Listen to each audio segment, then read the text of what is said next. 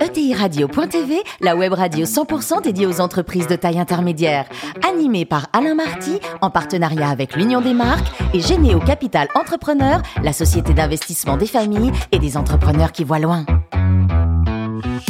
Bonjour à toutes et à toutes, bienvenue à bord de ETI Radio.tv. Vous êtes 43 000 dirigeants d'entreprise abonnés à nos podcasts. On vous remercie d'être toujours plus nombreux à nous écouter chaque semaine. Et bien sûr, vous pouvez réagir sur les réseaux sociaux, notre compte Twitter, ETI Radio, Thierry Dubat TV. À mes côtés pour co-animer cette émission, Fanny Letier, cofondatrice de Généo Capital Entrepreneur. Bonjour Fanny. Bonjour. Et Natalia Abella, directrice du développement et de la communication de l'Union des Mars. Bonjour Natalia. Bonjour. Aujourd'hui, nous recevons Thierry Petit, cofondateur et co-CEO de showroomprivé.com. Bonjour Thierry. Bonjour. Alors, toute l'histoire débute en 1973, quand vous naissez à Nevers, au pays du, du Sancerre. Vous êtes ingénieur de formation. Et en 1999, vous allez créer votre première boîte. C'était quoi exactement? C'est un comparateur de prix, premier comparateur de prix, qui s'appelait. Tout beau. Voilà, parce qu'il fallait mettre des hauts partout à l'époque, donc j'en ai mis trois. Voilà. Et ça a marché ou pas?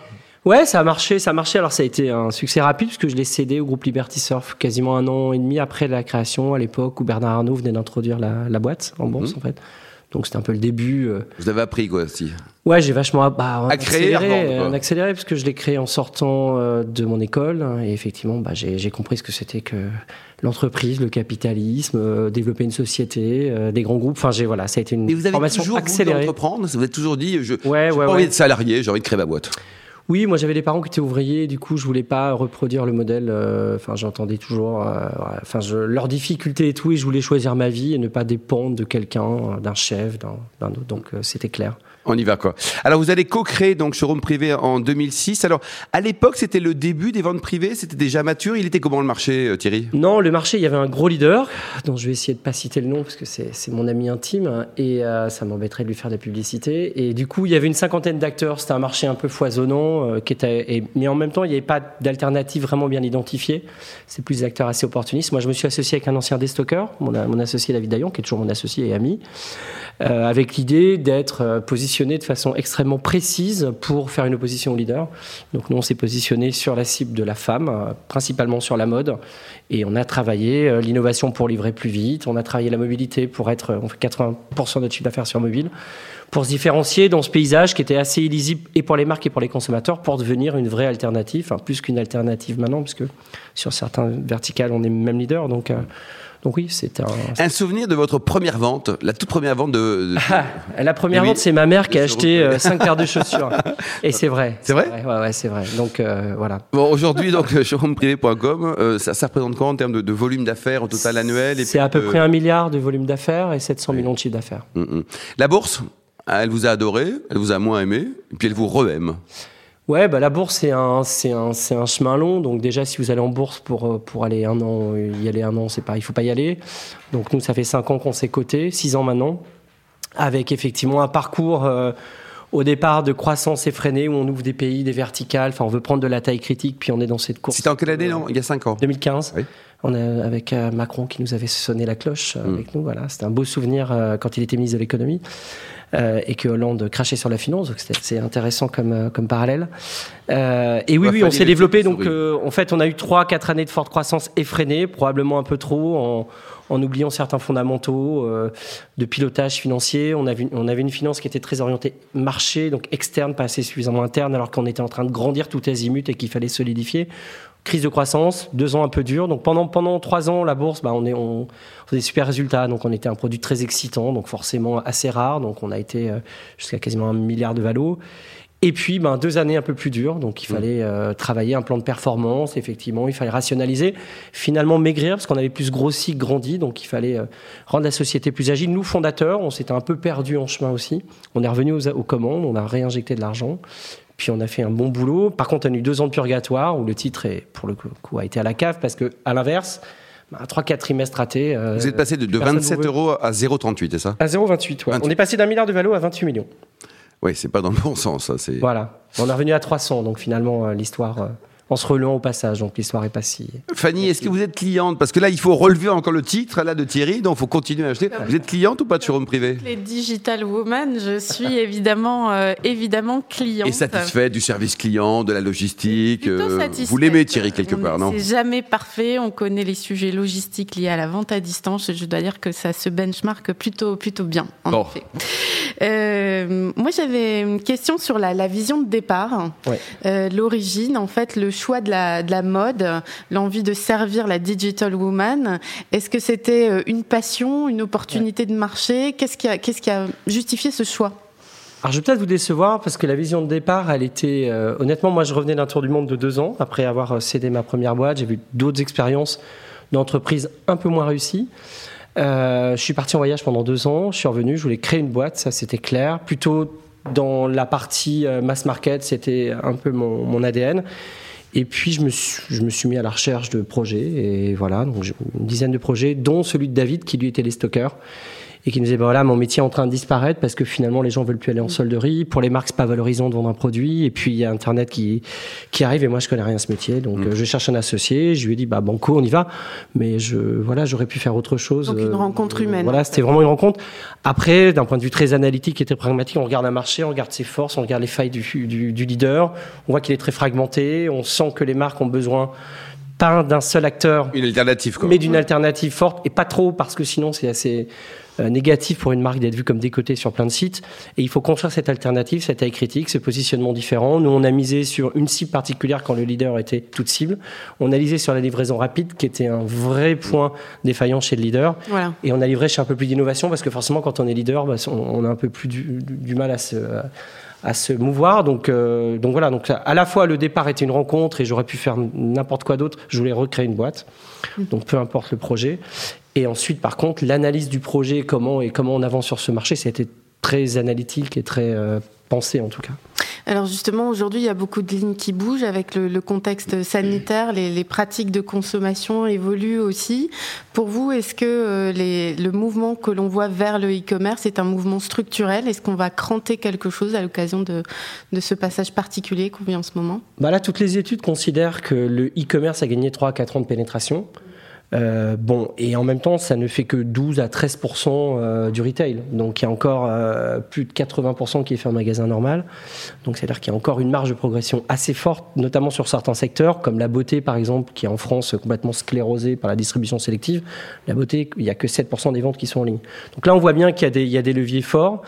Euh, après, si on regarde les différentes phases de ce marché, les consommateurs, bah, il y a une forme d'évidence, et on l'a vu dans le confinement, on, ça a attiré aussi beaucoup de nouveaux consommateurs qui n'étaient pas forcément super enclins à les acheter en ligne, Des jeunes avec des jeunes, comportements de tout, avec des comportements différents. Par exemple, il y a le taux de retour qui est plus faible parce que c'est des gens qui sont encore plus relativement immatures par rapport à l'achat en ligne et qui sont pas encore dans cette démarche. Ça, on l'a constaté, mais comme mes copains de la Redoute, de la Fnac ou même de, de VP, on a tous eu des taux de retour plus faibles. Donc, c'est des nouveaux consommateurs. Et en même temps, sur les consommateurs existants, bah, il y a une diversification plus forte des achats.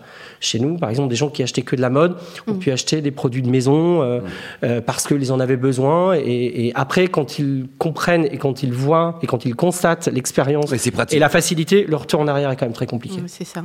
Et alors, du coup, en, en 15 ans, euh, construire 600 millions de, de chiffre d'affaires, c'est absolument euh, phénoménal. hein. Il faut plutôt une trentaine d'années d'habitude pour construire une ETI et arriver à 50 millions.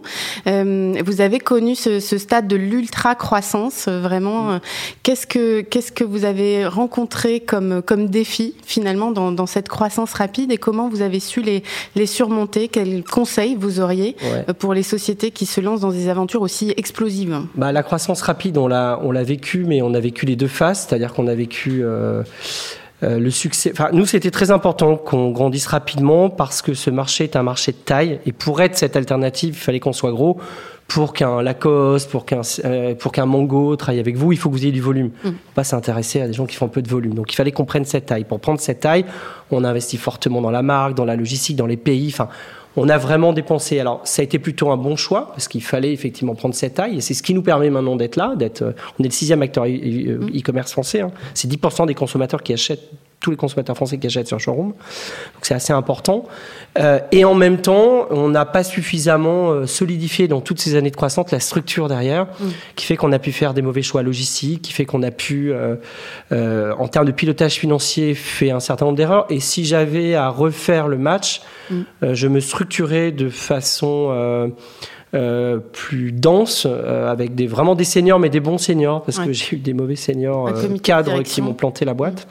Cadres structurants, mais qui, qui, travaillent dans une logique de plan à trois ans sans voir qu'il y avait un truc devant eux. Donc, mais des gens à la fois qui ont de la vision et qui sont dans le day-to-day, qui sont dans l'opérationnel, parce qu'on fait du retail quand même. Bien sûr. Et je, et je, et je, je recruterai ce type de profil bien en amont, même si j'en avais pas encore besoin, parce que hmm. je, je, pense qu'on a fini à ce moment-là. Ça nous a coûté deux ans. Et ces deux ans qui ont été, euh, qui ont été compliqués voilà, à gérer. donc un vrai comité de direction euh, qui, qui, anticipe sur euh, la croissance. Le bon choix de personnes et surtout, enfin nous, il y a deux postes stratégiques, directeur des opérations et directeur financier, qui sont les deux postes clés. clés. Après, on n'avait jamais géré une boîte de cette taille, donc directeur financier, bah, on ça a grandi vite cinq fois. Hein. On a, enfin, c'est pas simple de cinq savoir. Directeurs financiers Ouais, mais en 5 ans. Ouais, parce que la boîte, quand elle passe un directeur financier de 50 millions d'euros ou à quasiment un milliard de volume d'affaires, parce qu'on parle en chiffres, mais en volume d'affaires, en fait, c'est tous les flux, ça représente les flux. C'est pas, le même de profil, donc euh, plus la cotation, enfin voilà. Donc, euh... Euh, Natalia? Moi, j'aimerais vous entendre un petit peu. Vous êtes cliente ou pas, Natalia? Parce que c'est important pour Thierry, ça aussi. Hein. Bien sûr, je suis cliente. Alors, votre dernier client, votre dernier achat, c'était quoi? Un petit sac. Oh Euh, j'aimerais, euh, j'aimerais revenir sur l'expérience client. C'est intéressant quand on est une marque digitale euh, et que vous avez été élu, sauf erreur de ma part, service client de l'année. Comment vous travaillez ce sujet? Bah, le sujet, il, est, il, il, vient aussi de cette crise de croissance où on avait négligé un peu notre service client, pour être très honnête.